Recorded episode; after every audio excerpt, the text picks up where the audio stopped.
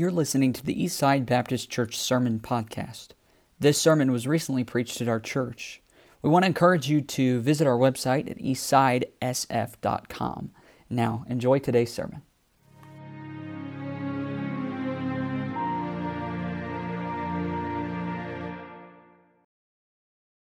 I want to invite you to the book of Luke if I can. And, and while you're finding your place there, I want to ask you a question that, um, as I was going through the book of Luke uh, some time ago, I feel like I got to the passage that we're going to look at uh, tonight, and the Lord began to burden my heart about a, a certain topic that I want to uh, preach to you tonight if I can. And let me ask you this question as we even dive into it What kind of person do you think God should love? What kind of person do you think that God should welcome into his family? Now, uh, I, I don't know about you, you know, a lot of times the spitfire answer from people outside the walls is that God loves the good people of the world. Now, you think about that for a second. I mean, does God simply love the good people? You know, the people who give thousands or millions to start orphanages in Africa? Or does God love the good moral family who, you know, comes into church and gives and serves and um, does God simply love the good people of the world? Because in saying that God loves good people, there's implying that there are some people in the world that we would deem as bad, right? All right, so follow me on this. So let me ask you again who is it that God loves? And who does he welcome into his family? Does God love the million plus ladies who walk into an abortion clinic in a year's time? Does, does God love the drug addicts who go from rehab to rehab to rehab and can't seem to shake the urge from one fix to another? Does God love the prostitute on the street who, who doesn't like the lifestyle that she's living but doesn't know a way to get out? Does God love the prisoner on death row? Does God love the members of the LGBT community and the transgender movement that is so rapidly growing in our country? Who is it that God loves? And I love questions like that because it, it really gets at the heart of who God is, his very nature, and so I want to answer that question from the text that we're going to look at tonight who it is that God loves. And then I want to see, you know, as God's people, what is our response to that, okay? So, Luke chapter 15, I want to look at a very, very familiar passage of Scripture. I feel like one that can be easily uh, glossed over if we're not careful. Uh, we come to a passage like this and we know what it says, we know what it means, and so it's easy to glaze over, if you will. And so I only say that to, to draw your attention tonight. To, let's look at these verses and come at it with a fresh perspective and ask the Lord what He'd have us to learn from it. I, wish we had time to read all 32 verses. We don't. But I, I want to read the first 10 verses to you uh, tonight if I can. And I, I, think that'll be a good, manageable passage that we can uh, tackle tonight. So, Luke chapter 15, let's read the first 10 verses. The Bible says, Then drew near unto him all the publicans and sinners for to hear him. Now, it's a big deal because verse or chapter 14 ends with Jesus saying, He that hath an ear to hear, let him hear. Well, the people that came to hear Jesus teach and preach were publicans and sinners. It's a big deal. And the reason it's a big deal is because of verse 2. And the Pharisees and scribes murmured, saying, This man receiveth sinners and eateth with them. All right, so did you notice the almost the parallel there? You had the publicans and sinners that were coming to hear Jesus, and then you had the Pharisees and scribes who were supposed to be the spiritual leaders of the day murmuring against Jesus because of what he was doing. All right, so let's uh, dive into verse 3. And he spake this parable unto them, saying, What man of you, having a hundred sheep, if he lose one of them, doth not leave the ninety and nine in the wilderness and go after that which is lost until he find it? And when he hath found it, he layeth it on his shoulders, rejoicing. And when he cometh home, he calleth together his friends and neighbors, saying unto them, Rejoice with me, for I have found my sheep which was lost. And here's the reason I say unto you that likewise joy shall be in heaven over one sinner that repenteth, more than over 90 and nine just persons which need no repentance. So if you're following the drift of what Jesus is saying, he's saying that these, these sinners get special attention because they're lost. They get special attention. All right, verse 8. Either what woman, having ten pieces of silver, if she lose one piece, doth not light a candle and sweep the house, just in case you missed it, and seek diligently till she find it? Verse 9, and when she hath found it, she calleth her friends and her neighbors together, saying, Rejoice with me, for I have found the piece which I had lost. Likewise, I say unto you, there is joy in the presence of the angels of God over one sinner that repenteth. I don't know about you, but I, I love this passage of scripture, man. It fires me up. And I think the reason, a lot of the reason that it does is because you and I see ourselves in this passage of scripture. At one point in time, you and I were lost uh, sheep, and at one point was a, a lost coin. I, I, love the book of Luke. I was saying that I just got done reading through there, and one of the things that stuck out about the book of Luke as I was reading through is the fact that it's there's a lot of things that are unique about it, but one is that it's got a season two, if you will, a sequel.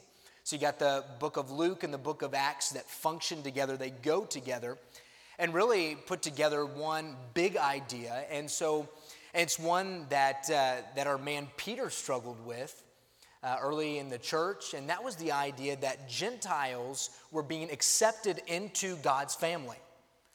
Now, this was um, really a light bulb moment for the Jew, Jews and in the Jewish community because before uh, Jesus came, really a lot of these Gentiles were looked at as outsiders. They weren't welcome into the Jewish family, they weren't welcome into God's family in, in a lot of ways, and they were excluded, especially as we see in a lot of the Gospels, by even some of the religious leaders themselves.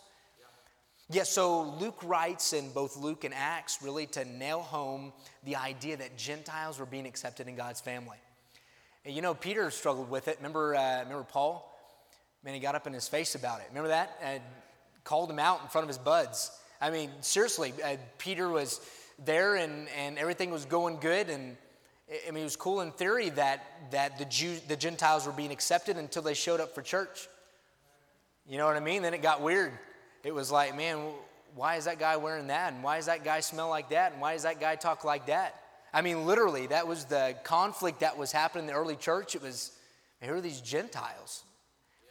And so Luke was writing to remind these Jews and, and the family that Gentiles, these outsiders, were being welcomed. God was welcoming them. And so Luke puts together several stories and he pieces them together to really prove and show that point. Well, I, I, love, I love, there's so many stories we could look at in the book of Luke.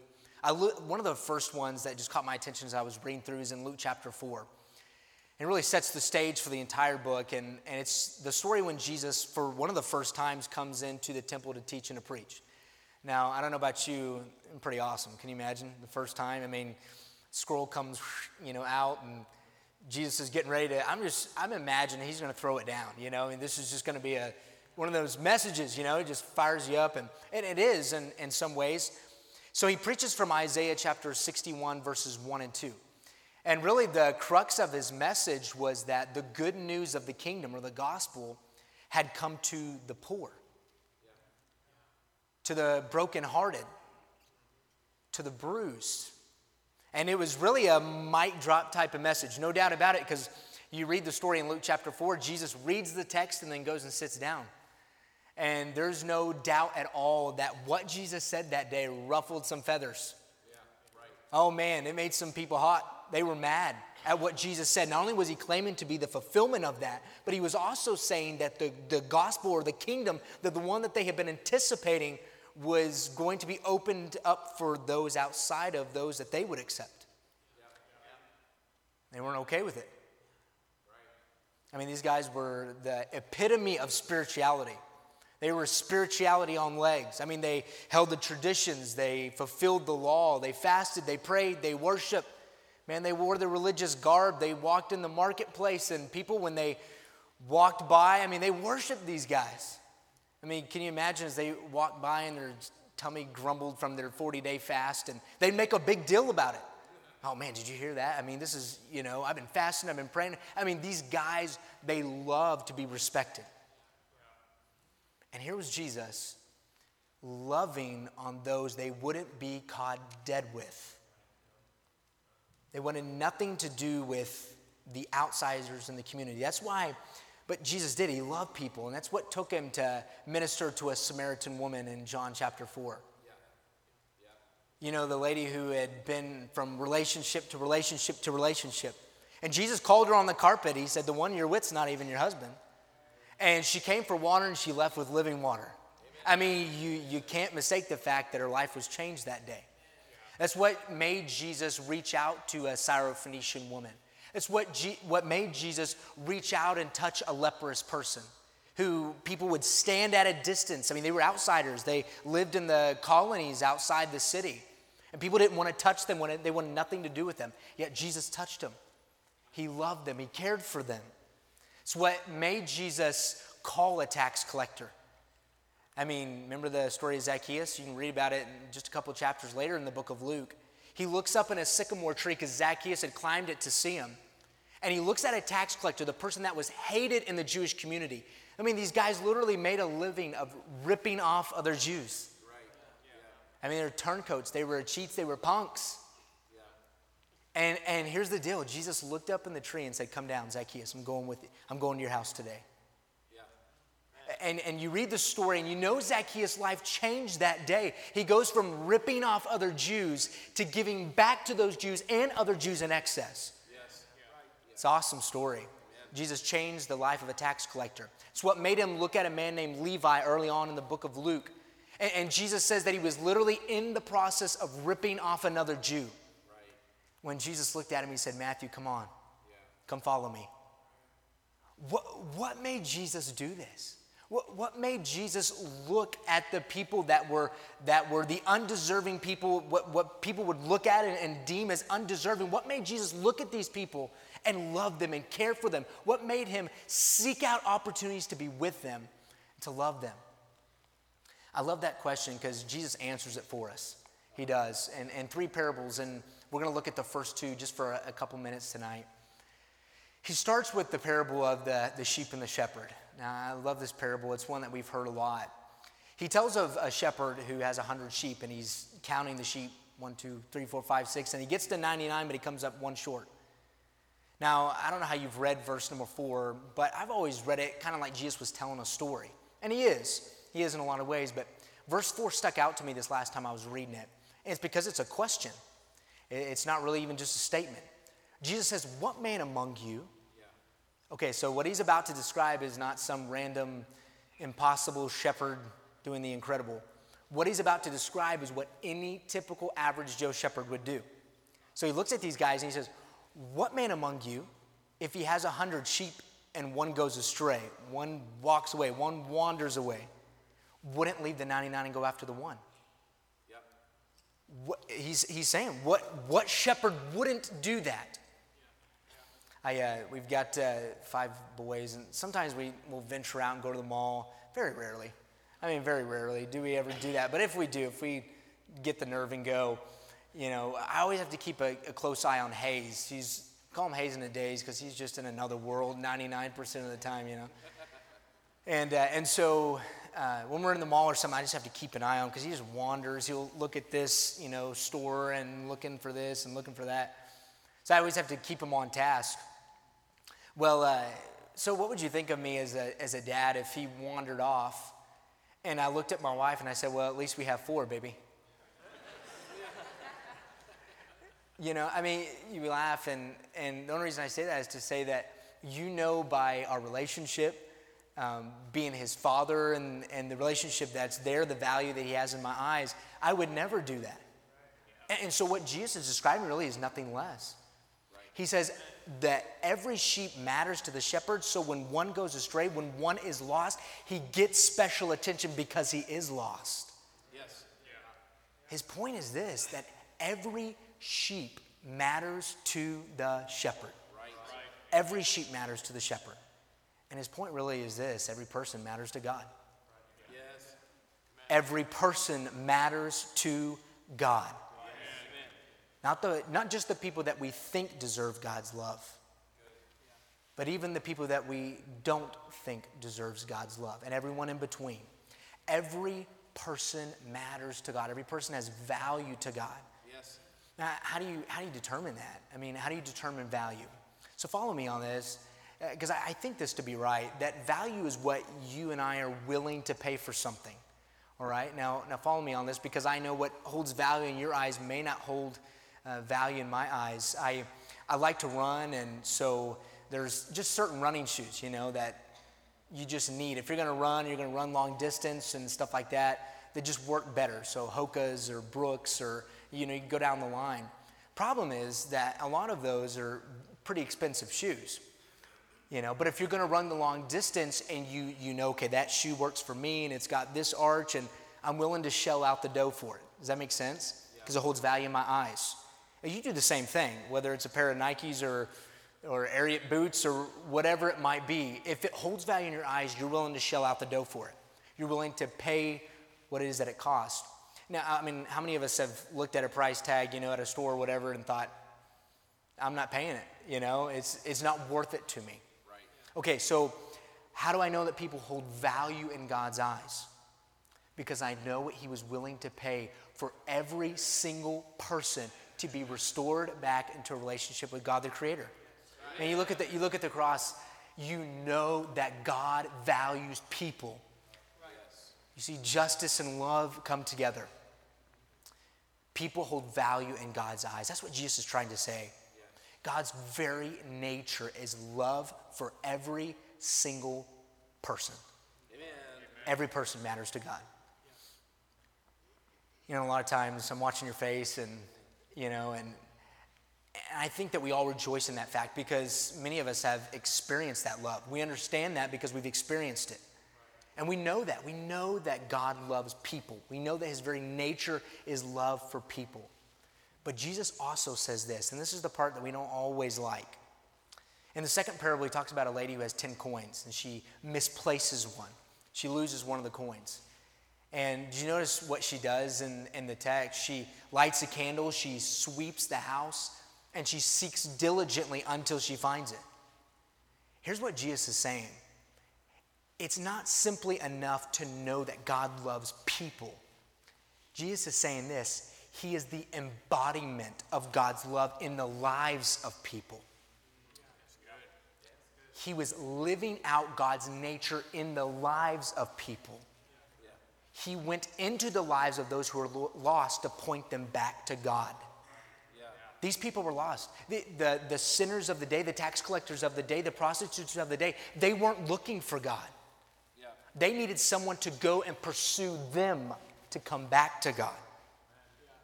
Jesus was saying this God loves people, and I'm acting out that love in the lives of people. Amen. You know, how many of us have, have lost something? And, uh, and, you know, when you lose something that has value in your eyes, I mean, the typical question is, I mean, what, what, do you, what do you do when you lose something that has value to you? What do you do?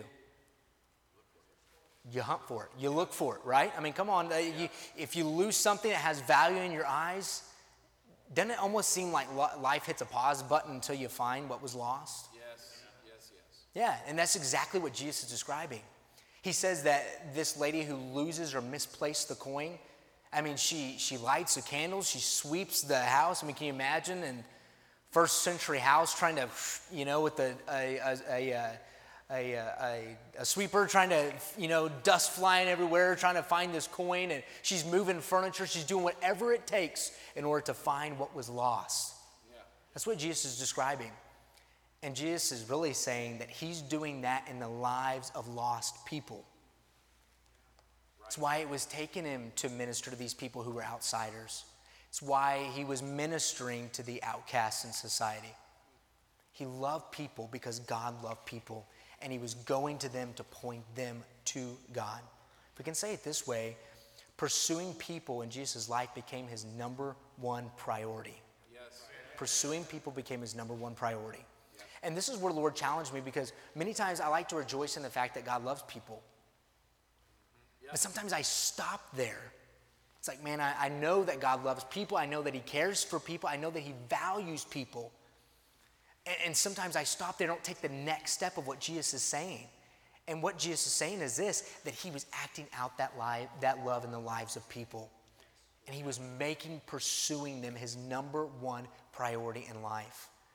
I'm telling you, I got a lot of things that vie for my attention and, and time and everything else.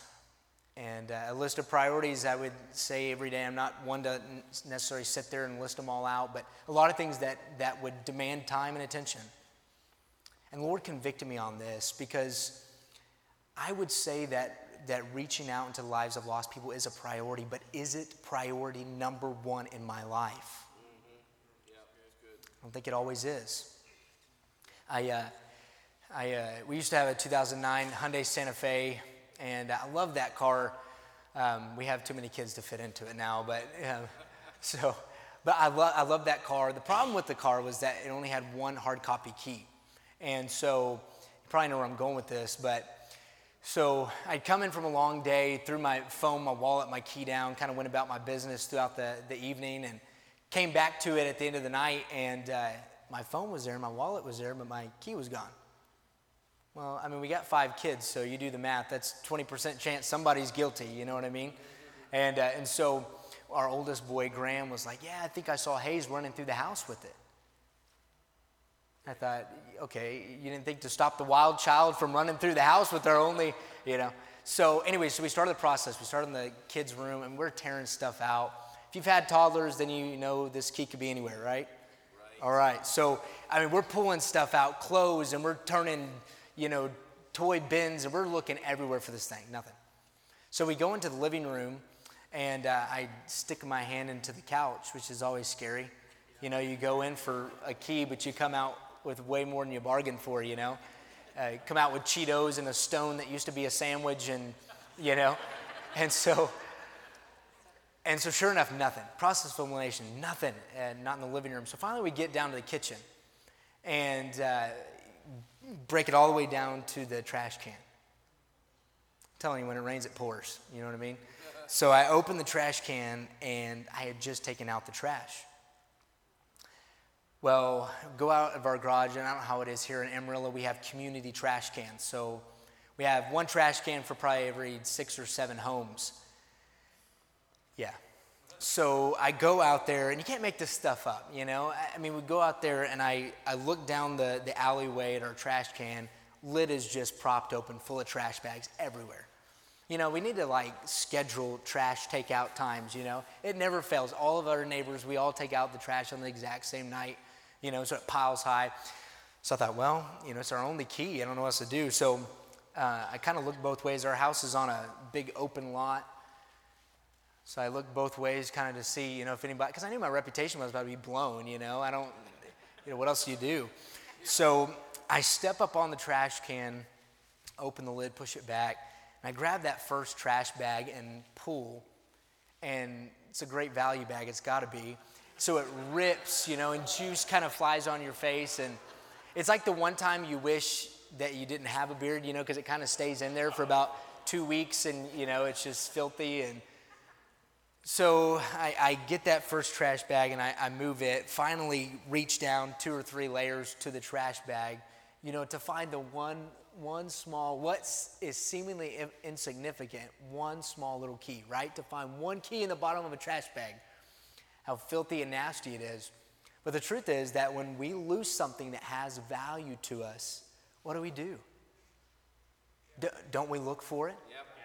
I mean, sometimes it leads us to a trash can. Sometimes it, it leads to juice flying across and Popeye chicken bones flying that way. And the truth is that when we when something has value in our eyes and it's lost, it's like life hits a pause button until we find what is lost. And what Jesus is describing is really nothing less. What the lady does, and he describes it in three phrases, but really, we can put it this way she tears her house apart looking for a lost coin. One coin. One coin, one out of ten. And Jesus is saying that every, to this lady, every coin mattered. In the, in the parable of the sheep, every sheep matters. Yeah. Yeah. Every person matters to God, and they're worth pursuing. Yes, right. good. They're worth pursuing. Can I tell you that, because this is where the Lord challenged me you know, I, I love people. In fact, I, I wouldn't be going to start a church in El Paso if I didn't love people and care for people. But many times we're so guilty of going about our week, going starting another week and, and going through it and totally forgetting what our mission is as a church. Yeah. What God has called us to do and to be in a dark world. Can I tell you, God wants to use you this week in the lives of a lost person. Maybe it's across the belt.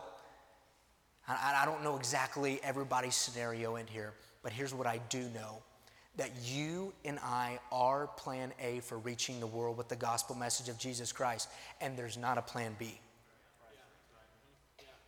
Mean, you think about this. I mean, God, the God, creator God who spoke the worlds into existence. I mean, couldn't he have wrote the Romans road in cloud form up in the sky for everybody to see? I'm not trying to be trite, I'm just being honest. God is a powerful God. He could have chosen any format, in any way to get the gospel out. Yet he looked at a bunch of scared out of their mind disciples and said, Go reach the world. Yes. Yeah. Go share the truth, the message of the gospel. And, and the truth of it is that we have the same job today.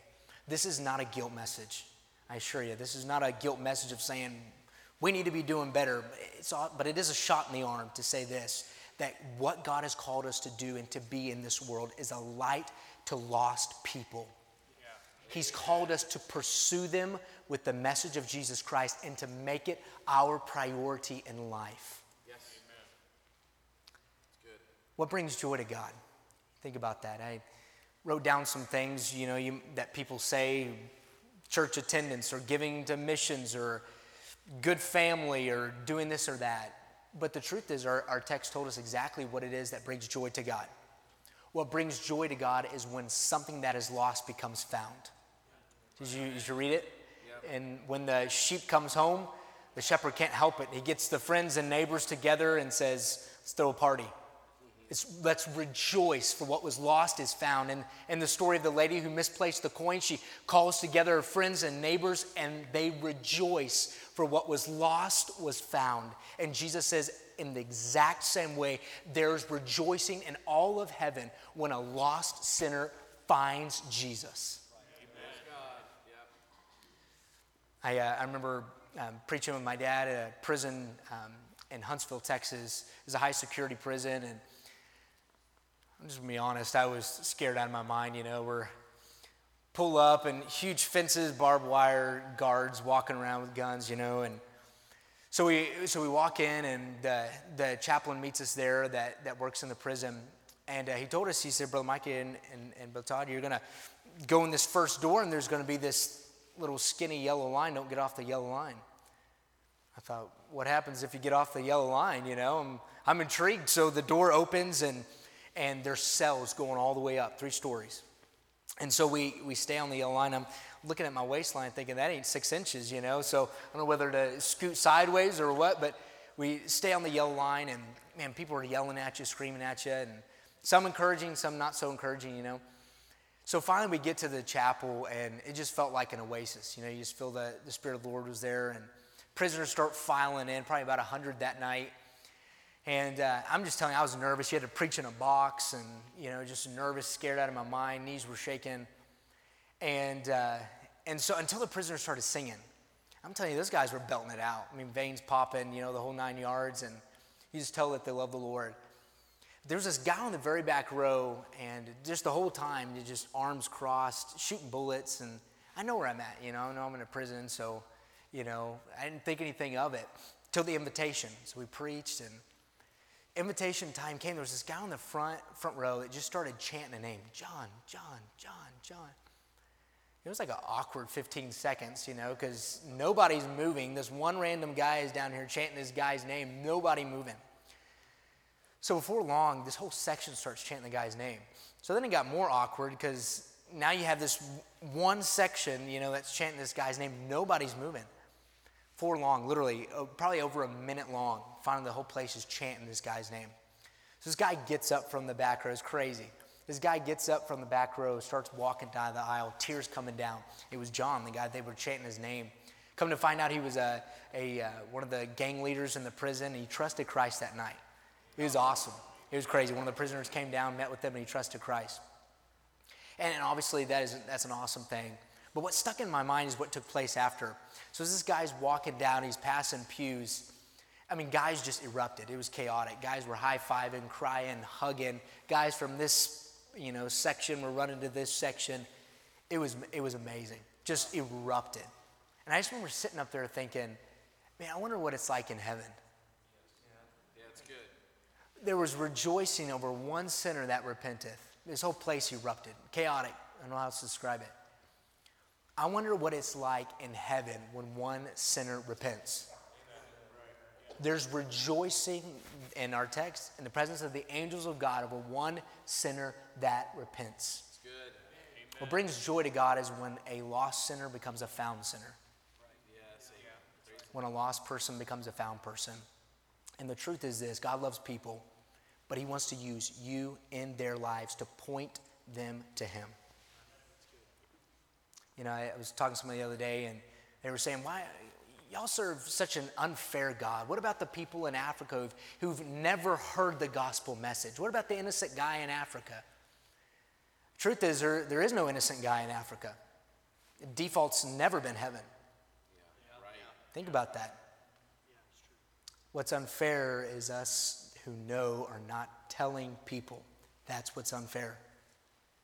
Right. Yeah. Truth is that God wants to use you in the lives of people this week. You leave this, uh, you leave a setting like this, sometimes you don't know exactly how to apply it. Here's what I would challenge you to do tonight. Think of one person. Sometimes we, we get lost in the billions of people around the world. We lose sight of the one. In the story, it was one, one out of a hundred, one out of ten, one out of two in the next story. I just challenge you. Think of one person tonight that, that God would have you to pray about reaching into their lives with the gospel message of hope.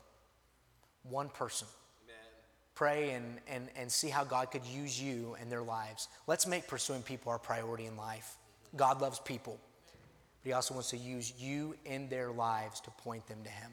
Yes. Let's surrender and let God do that. May God use us this week to reach in their lives with the gospel message. Lord,